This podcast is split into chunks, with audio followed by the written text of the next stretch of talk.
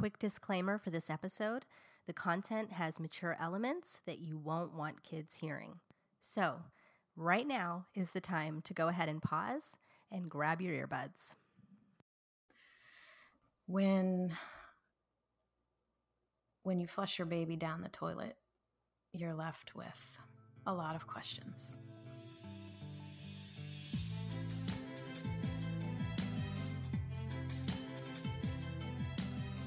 How do you forgive when the wound is still open?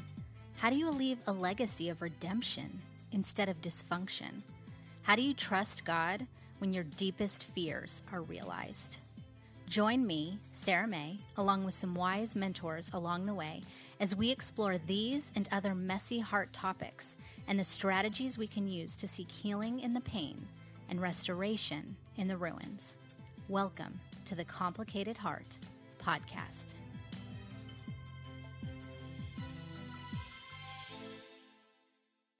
Today, you're going to hear from my dear friend, Amy Smoker, who some of you may recognize as the woman who co hosts A Night to Breathe with Me, the event for moms who need a night out. Now, let me just clear something up real quick. If you notice, you'll hear I have stuffy nose voice. Yes, I have a wretched cold situation that has been going on for days, but I didn't want to put this podcast off any longer, so that's the deal with my voice. Back to Amy. The reason I wanted you all to hear from her is because several of you mentioned you wanted me to start the podcast talking about grief and loss. And Amy is someone who has gone through great loss, several losses, in fact, and has come through with such gentle wisdom and grace that inspires me in the highest of ways. And I know she's going to inspire you too. Today, you will hear Amy tell her story, the highlight reel, if you will, of her losses and what she has learned about grief and lament through loss and pain.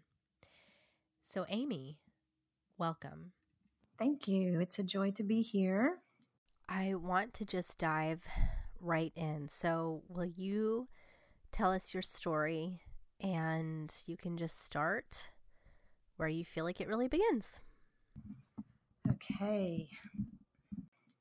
When I was a senior in high school, we got a new youth pastor who I ended up marrying, which sounds really scandalous. But it's not scandalous. It's totally okay. She was out of the youth group, right? so after I graduated, um, we had the blessing of our pastors, and he pursued uh, a relationship with me, which surprised me in the best of ways. But yes, it was, he technically was my youth pastor, which is really funny. And our kids laugh at that. But um, again, just a great relationship with him. We married two years later and we're still in the youth ministry. We got pregnant within the first year. Everyone was all excited. It wasn't in my plan, like most things in life uh, that are big like that. It kind of jolts your plans a little bit, but that was okay. We had a mission trip planned that summer. And so we had our okay from the doctor. We had our 12 week checkup and then flew to Scotland. And while we were in Scotland, we had a miscarriage, which I guess after the 12 week mark, it would not be a miscarriage. I think they categorize that differently. But I was went to the hospital and there was no heartbeat. And had I been in the US, they probably would have scheduled, you know, your D&C to take care of it. But they sent me home to deliver the baby. They said, You'll deliver on your own. And so um, this was the first real experience of grief and heartache and loss. Up until then, I hadn't really known the Lord like I knew him in that time. They sent me home, but I wasn't home. I was in Scotland in this really big cold castle. And my husband Nate was leading this team of 30 people doing work things. And so I was alone in the bed and actually delivered, had the pain, my water broke. My mom was on the other side of the world in um, on on a vacation actually. So she was in the Virgin Islands and couldn't get in touch with her. So all alone. And I've heard it said, and I would say that it is true, that a key to knowing Jesus is needing Jesus. And I needed him in that time. And I came to know him like I had never known him before, mm. crying out to him, confused. Why are we losing this baby? You know, all of the questions. But I did pass the baby. We came home. And I think for, that was the beginning of seeking the Lord with all of my heart and not shying away from the ugly parts um, that you want to keep hidden because they don't look polished and presentable for a Sunday church service. Amy, after you delivered the baby, what did you do in that moment? What did you do with this baby? When when you flush your baby down the toilet, you're left with a lot of questions. When it did come out, I didn't know what else to do. I was there alone in this bathroom. And like I said, my husband was busy with the church obligations and the church team. So, in that moment when the baby did come out, I didn't know what to do. And I didn't call for help or go get my husband. I just flushed the baby down the toilet and of course sat there and cried in that state of confusion and grief. But in the season following that experience, I was carrying that loss, and it was always at the forefront of my mind, whether I was at you know, a church service or a birthday party for a friend or whatever, I was always carrying just that quiet brokenness. A lot of us have that that we carry with us, and we're in a room full of people, but we're not really there. We're somewhere else in our mind and in our heart that's when I began to go to him. And in hindsight, I should have allowed people more in, like my husband said, but I didn't know that at the time. I just went to the Lord with the questions I had, never quite shaking a fist, but at him personally, like I write at the Lord, directly at the Lord, but shaking my fists in a clenched way of no and why and that sort of thing, and finding him there in that broken, painful place. We, within a few months, conceived our first son, Jacob, and that was very redemptive for us, and things were looking great. We were living in our first home, and Nate was still in the ministry, and uh, we were adjusting to being parents and all that comes with that, with the feedings and the lack of sleep. And uh, but in within two months, our world was flipped upside down. With um, Jacob was born in July of 2005, and in August of 2005, um, Hurricane Katrina came through our town of Pass Christian, Mississippi, which is at the very bottom, the Gulf Coast of Mississippi it was Sunday morning. I'll never forget. I was Nate's in the ministry, so of course he went on ahead of me to the service, and I was at home getting the baby ready and getting myself ready. And he sent me a text and he said, "Don't worry about coming to church. Um, you know, it's canceled. You need to start packing up for the for evacuation." And I thought, well, okay, because I grew up doing that my whole life, so it wasn't a big deal at the time. We'll just pack up and head to my aunt's house, who lived 10 minutes inland. And so that's where we went. And I took my wedding dress and our computer, a pack of diapers, and our wedding photos and, and our important papers. And that was pretty much it. We went to my aunt's house and rode out the storm like we did every other storm before that. Honestly, we didn't know the devastation like y'all did people from the outside would have looked in and knew more than we did at the time until a few days later we were able to get out and go down and see that uh, our house was completely destroyed and we had an eight week old baby with no crib and no place to lay our head i'll never forget we would go to our mailbox which they set up essentially po boxes in a in a soccer field for the entire community, and that's where we all went to get our mail because nobody had mailboxes. And I went to the soccer field to get my mail, and I sat in my car and kind of flipped through things, and there was this big packet from the insurance company. And when I opened it, it was just a big fat denial. And here's all the reasons why. And that was a moment for me too of loss mm. because I did not know how in the world here we are still paying a mortgage on a house that is not there. And what are we going to do? How are we ever going to come up out of this debt? But God, these teams from Pennsylvania started saying, well, we could bring down workers we could bring down supplies. Let's build you a house. And they poured a new foundation and they started bringing teams. And every week they brought a new team of different skill sets for what was needed that week. And in 12 weeks, we had a house built. And it was built from Pennsylvania. That's what we say. This is the house that Pennsylvania built. And here's the fun part the team that came down was this team of block masons and brick masons.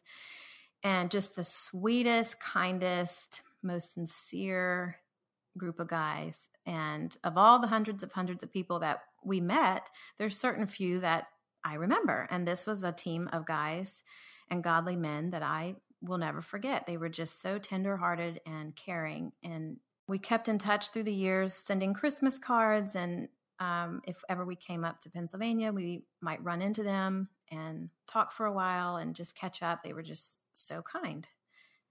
And years later, I became friends with Sarah, and she's talking about her family and the different people in her family. And lo and behold, that precious, sweet group of guys are her brothers in law, or your brother in law and your Sister-in-law. sisters. Yes. So, of course, it was Sarah May's family that was so kind and giving. I love that. And the reason this story is so fun to me is because I always say I'm actually related to Amy. I'm not, but I'm going to just say I am. I had a picture of Amy on my blog one time from a conference, and my sister in law calls me and she goes, How do you know her? And I was like, She's my friend. And she's like, We went down and helped. Was Sarah mm-hmm. there too? No, but I met her okay, on but, a trip up here. Okay, okay. Mm-hmm. And so, what a small world. And it turns out that my sister in law, Sarah's husband, Ben is cousin. His dad is cousins with Amy's husband's dad. Can you follow Can that? you follow that?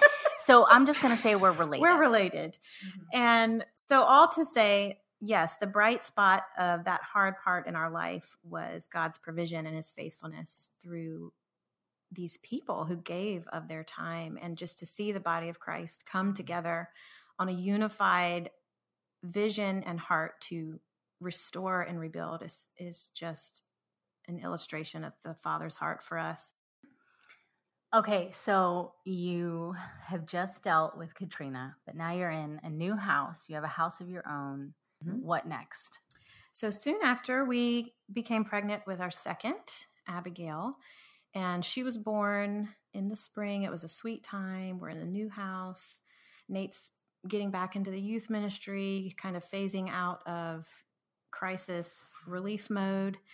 Things seem settled again. And um, in April, uh, my mom was over helping me with Abby, who was three weeks old. I had a 20 month old, and, you know, just doing laundry and dishes and putting littles down for naps. And she leaves and says, I'll see you in the morning. And she went home. And that evening, my brother called in a panic. I will never forget, I was rocking Abby to sleep in the nursery, and my husband, who was a very steady person, bolted through the door and said that he said, Your brother found your mom on the floor, and the ambulance is on its way. And so we had house guests at the time. So I had to let them know, and we loaded the, all the babies in the car. And Josh, my brother, said, You need to come to the house. They said to come to the house, which you know how it is in, in a crisis moment. You don't, like looking back, you can see things more clearly. But in the moment, I just thought, okay. So we went to the house. The yard is full of emergency lights and vehicles. And about when I got up to the back door, they were wheeling her out slowly on the gurney. And I have this picture in my mind of the police officer took his hat off and pressed it to his head his chest and said he was sorry and i I didn't know what was going on. I thought maybe we're still going to the hospital for them to help her. Um, but it wasn't until we were at the hospital that the doctor came in the conference room that they had they put us all in, and he started the whole speech that they do. Um, we did everything we could. We're so sorry. The responders came in good time, and you know it's a fog of what he said, but it wasn't until that moment that I knew she was gone. And I was holding my three week old baby who was crying. And my mom was what held our family together because um, I love my father, but um, she's what made our life good and normal. And here she was gone. And I, again, my world felt like it was flipped upside down. Um, the days and months following that were full of grief. And at the time, I was 24, so young, young married, a little infant baby, and a toddler who just needed me. And I remember just days and days just plodding to the kitchen in the morning and just crying out in my in my heart not necessarily verbally but just god you have got to be here with me because uh, there were so many needs with babies and again, I learned to know him in those times like I would never have known. And I actually will look back on that time now, and there's such a sweetness of his presence that I remember so, so clearly and vividly that there's almost a sense of missing that season just because of how near he was. It's just so true in the Psalms that he is near to the brokenhearted. And we came through that, and I had Elizabeth, my third. Uh, we had moved away. We were now four hours away from home in Alabama and helping to start a church and have our feet back up on the ground. And I always say that with each baby that came, came a, I was in a season of crisis and the Lord would just carry me through those infancy years with the with the babies. And when Elizabeth was born, my two year old Abby um, had to be hospitalized. I remember being in the hospital and the doctor coming in and saying that I waited too long to bring her in. And she was severely dehydrated. And, you know, they don't give you much hope. And he said, We're going to do what we can, but you waited too long. And to sit mm-hmm. with that in a hospital room where your little two year old is on an IV and not really responding and nursing an mm-hmm. infant, I I began to understand that this place of nursing an infant in a crisis was my place with God. And He taught me that just like we are told in the scriptures, that as a mother comforts her child, so I comfort you. And I can say that that was so true. I would be comforting my infant, and it was the Lord who was carrying me and coddling me and comforting me in those times. And it was a vivid picture for me to look down and see this baby and also be reminded of this is how the Lord is carrying me. Mm-hmm. And Abby was okay. It took her 48 hours to respond to the fluids, and um, they discharged us from the hospital, wiping sweat off their brows. Like they said to us, you know, we're thankful it turned out like this, but don't let that happen again, basically, is how they told me when I left.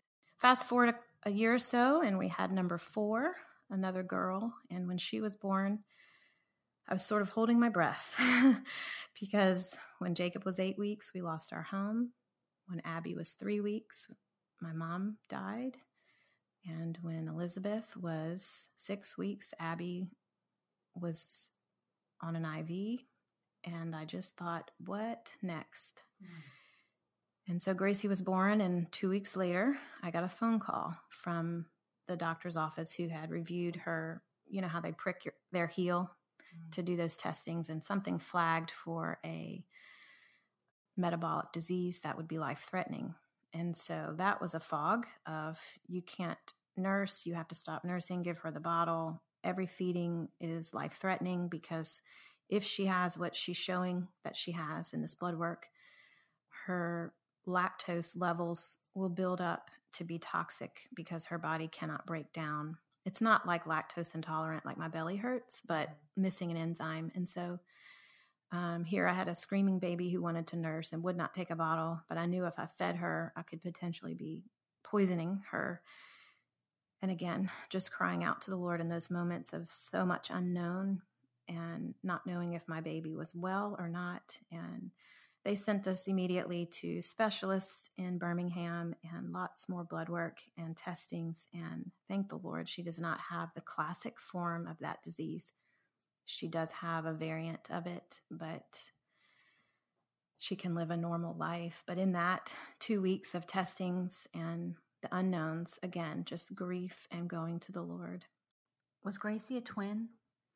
She was in our first ultrasound, because I had had a couple other miscarriages after that first one, they would give me an early ultrasound just because of the high risk there. And in in about her eight or nine week ultrasound, they let us know that it was twins, but they did say that the second one doesn't look as healthy as the the first one. And so yeah, um, she was a twin, and we lost that other one.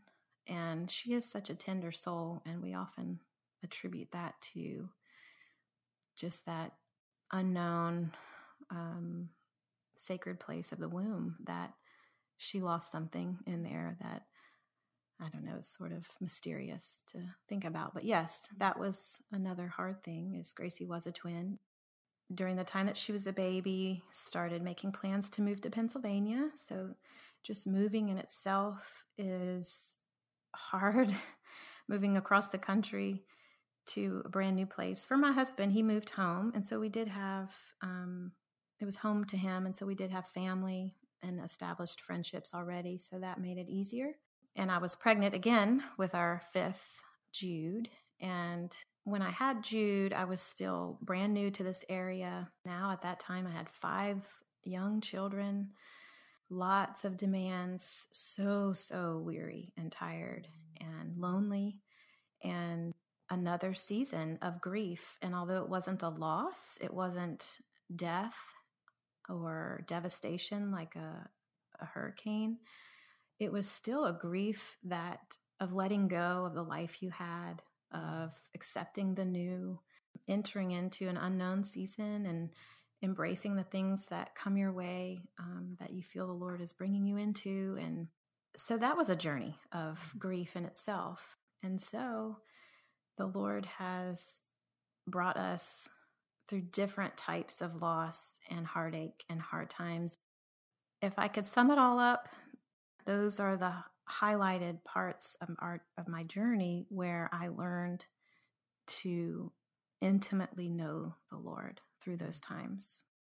Amy, the things you've gone through, I mean, one of those things is enough for a lifetime. I mean, just one of those things. And you went through several, and I'm wanting to know what have you learned about grief and lament through all of this? I have learned that in grief of any kind, like I said, it could be an actual loss with a death, or it could be a move, a letting go of you know, grief is letting go of something you once had that you can no longer have and walking that out. And so, any kind of grief, I have learned that lamenting is a gift and it is something the Lord allows us to do. And not only that, He invites us to lament. And it is crucial to healing and growth and coming through something. It's biblical.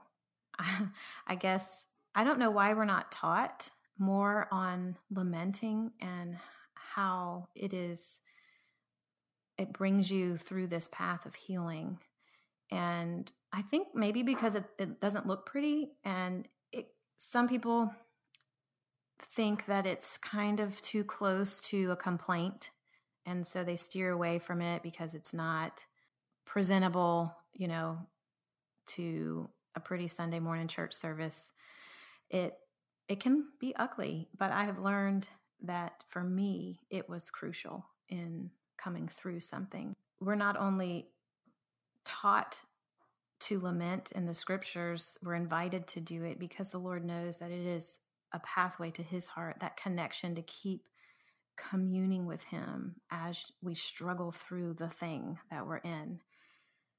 I would say the difference between a complaint and a lament are a couple things. For one, lamenting is done usually alone before the Lord.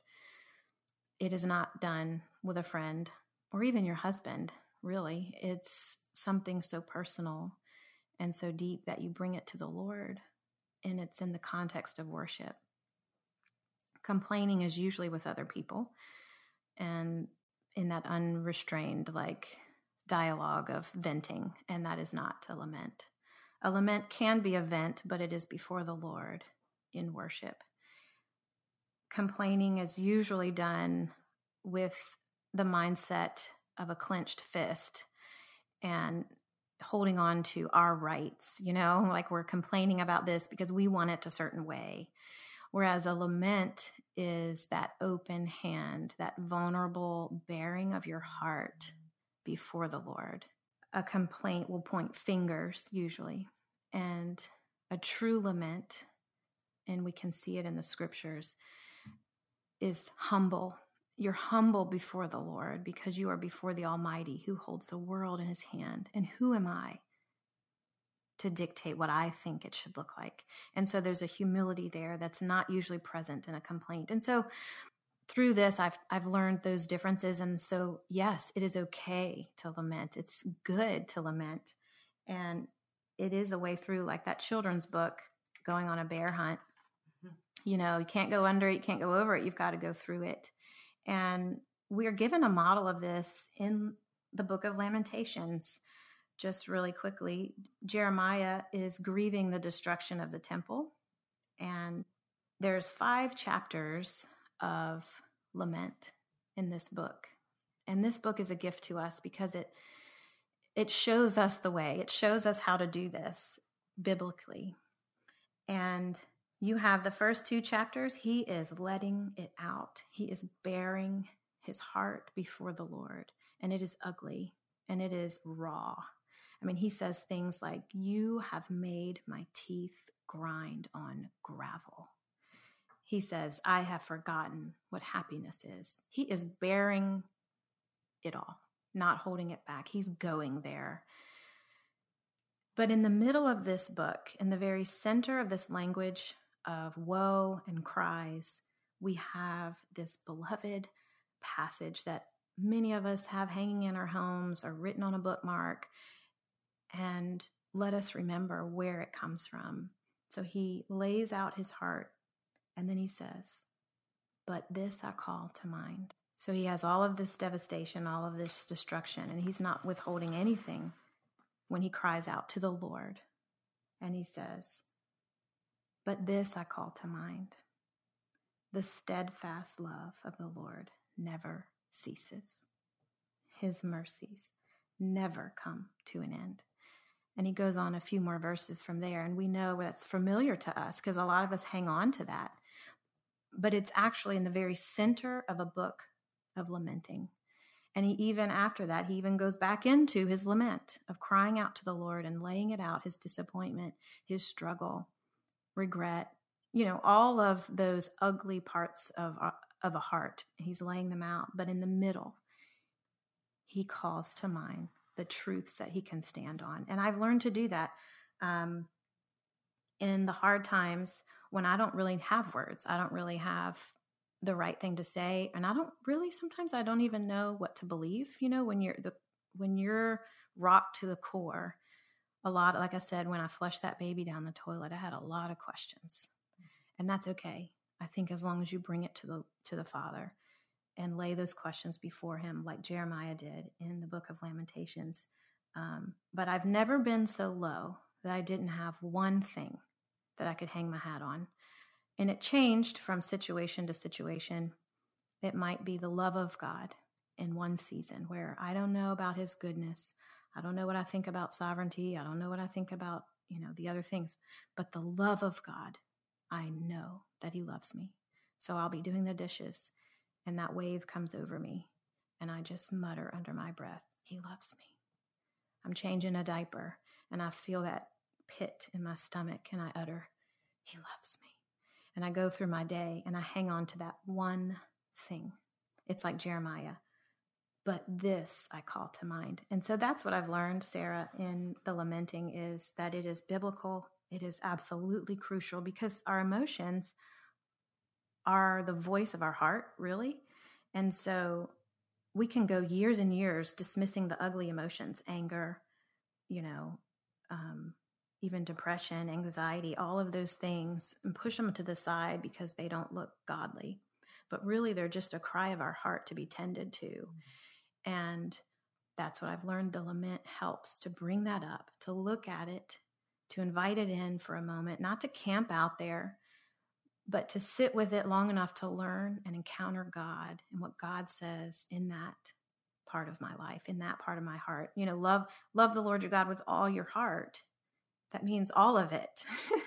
and to to acknowledge all of it and take it all to him and and then progress along in our pilgrimage with that.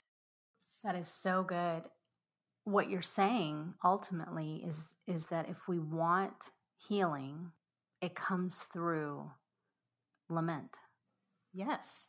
Part, you know, in part, the Lord can use our take us in our healing using other things in our lives. But for me, yes, the lament, the crying out to Him in this, whatever it may be, the different hard things that we all walk through.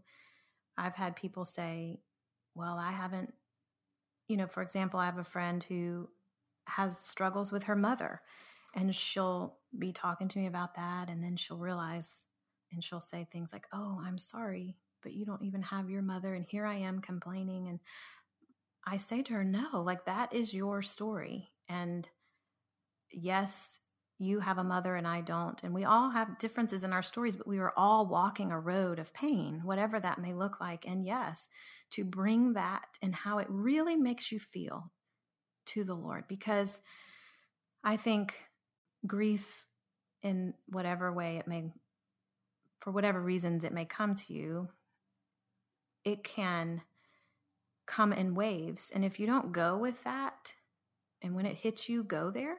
There were times i left a cart of groceries in the grocery store and I had to go back out to my car. Like i didn't do that every time but there are times that when it comes over you just to go there with it kind of like a labor pain you know you can't really it gets worse if you try to resist it So to go through that wave in the Lord's presence, and that can be in the grocery store, over your kitchen sink, in your car, but to not deny yourself that healing.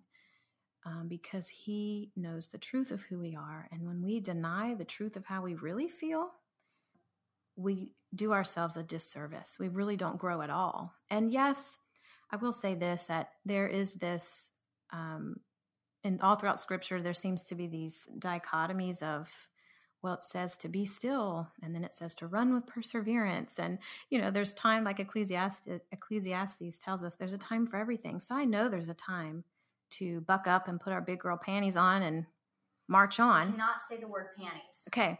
I, hate I that word. okay yeah you do hate that word. There there is a time to stand up and pull your big girl pants on and march.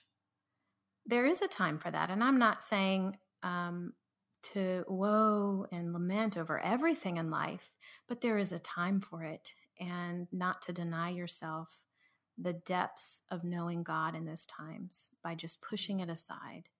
There is growth in lamenting and taking it before him, crying out to him. David and the other psalmists, they they go there. They cry out and in one psalm, you'll see that progression of crying out and desperation. And essentially it's but this I call to mind. Mm-hmm. And they'll they'll say it's like that one truth they're hanging on to. And like I said, for me, that fluctuates. Sometimes I struggle, does God love me? Honestly. But I'll know that He's good. And so it's mm-hmm. not like it's always the same thing there like i said there's ne- i've never been low enough that i didn't have something that i knew to be true mm. of the lord mm-hmm. and the lord speaks to us in the dark we are anybody who's walked through a hard time most people will, will attest to this but we are told for assurance of that in matthew 10 that jesus is talking to his disciples and he tells them what i whisper to you in the dark I want you to speak in the light of day. And so, what he's saying is, what I say to you in secret, privately, take it and share with others in the light of day. And so, when we go through those hard times in the dark, in the middle of the night, tossing and turning, rocking a baby, pacing our porch, whatever it is in the middle of the night, God is speaking to us in the dark. He's whispering those. And so may we share those whispers and speak it in the light of day. From there, like I said, you build on that. That is your foundation. You're you're dropping the kids off at school, you're waiting for the bus, you're in the grocery line, and you feel those those feelings, you have those thoughts, and you say, But this I call to mind. Mm. And you say that one thing. Okay, so I've got a question for you. I'm thinking about the people listening right now who are thinking, Amy, how can you say that God is good after everything that he let happen to you? Why do you praise him? Why do you even believe he's good? Because I have known him in the dead of night, and no one can take that from me. No theological debate, no argument can take that from me. I think when we experience the Lord through hard times, we come to know Him on a level that we can't get by reading a book or listening to a sermon or going to a conference. All of that is good head knowledge and it's good um, tools for our tool belt, if you will. But when you are walking through it in life and you take that to the Lord, trusting that He is faithful, trusting that He holds the world together, He holds all things together. And that's a faith. That's part of that is faith. And it can be a mustard seed. I love that we're told also that He is the author of our faith, but He's also the perfecter. Mm-hmm. He's the one that does that work in us with that tiny little bit of faith. And so, trusting his faithfulness, trusting that he is good, going to him with that pain, wrestling it out before him, he brings us to a place of depth that cannot be argued out of us. I went mm-hmm. from knowing all of the head knowledge, which is not bad. I'm not saying don't study and don't listen and, and educate and learn, but I went from having and living out of a knowledge from my library, you know, to an experiential knowledge to where I was a living epistle, walking it out myself and knowing that it is like the anchor of our soul. You know, it is an anchor is something that is unseen. I grew up on the coastline, so anchors are a very vivid picture for me. And that's what we're told in the scripture that our that hope and that security is the anchor of our soul. And an anchor is not seen and it is not heard, it is just there tethering you.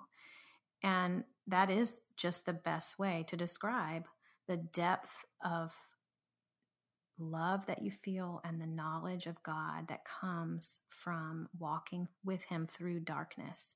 It's that tethered security and steadying that He gives you that you can't really put it up on a debate table.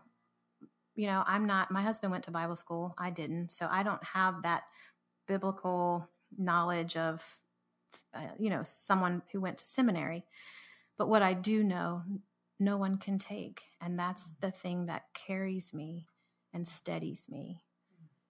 So that's why I can look at the Lord in gratitude for what he's done for me through all of that. Amy, I just have one more question for you.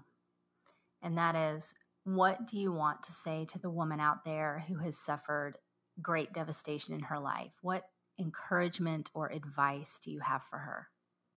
To you who has a broken heart, I would say you put one foot in front of the other and you keep your eyes up. In Isaiah chapter 6, it says, In the year that King Uzziah died, I saw the Lord. I did a little study and discovered that King Uzziah and the prophet Isaiah were dear, dear friends. And so when the king Uzziah died, that was devastating for the prophet Isaiah. And so when we read in the year that King Uzziah died, that was a hard year for Isaiah. That was a gut wrenching loss for the prophet Isaiah. But in that year, he saw the Lord. And as we all traverse through these different varying levels of pain and loss and grief in our life, I would say to you, in the year, and you fill in the blank, in the year that my husband lost his job, in the year that my child was diagnosed, in the year, and you name it, my prayer for you would be like Isaiah May you see the Lord. May you encounter him in that pain. And as you walk through it, not avoiding how you really feel deep inside, not and not camping out there, but as you push through one foot in front of the other, almost in this robotic, rhythmic thing that we do as mamas and as women, just pushing through, but you do that before the Lord, uttering through your day that one thing. I would say to you, what is that thing you can hold on to when He says, But this I call to mind? What is your this that you can call to mind? And it may be so basic as Jesus loves me, but that will carry you through. And so, in the year that King Uzziah died, I saw the Lord. May you see God in this time, in this hard place, as you call to Him and bring to mind the truth that you do know, when there's so much that you don't know, what is the one thing that you do know? Thank you, Amy, and thank you for being here. It was a joy. Next week, I'm talking with my counselor from college, Melanie Harding, the one who helped me with all my mother issues. We'll talk more about grief and hear from her about how to walk through the grieving process and what practical strategies we can employ to help us in that process. In today's show notes, you will find a mini Bible study on lament and King Uzziah, as well as links, quotes, and more information on Amy.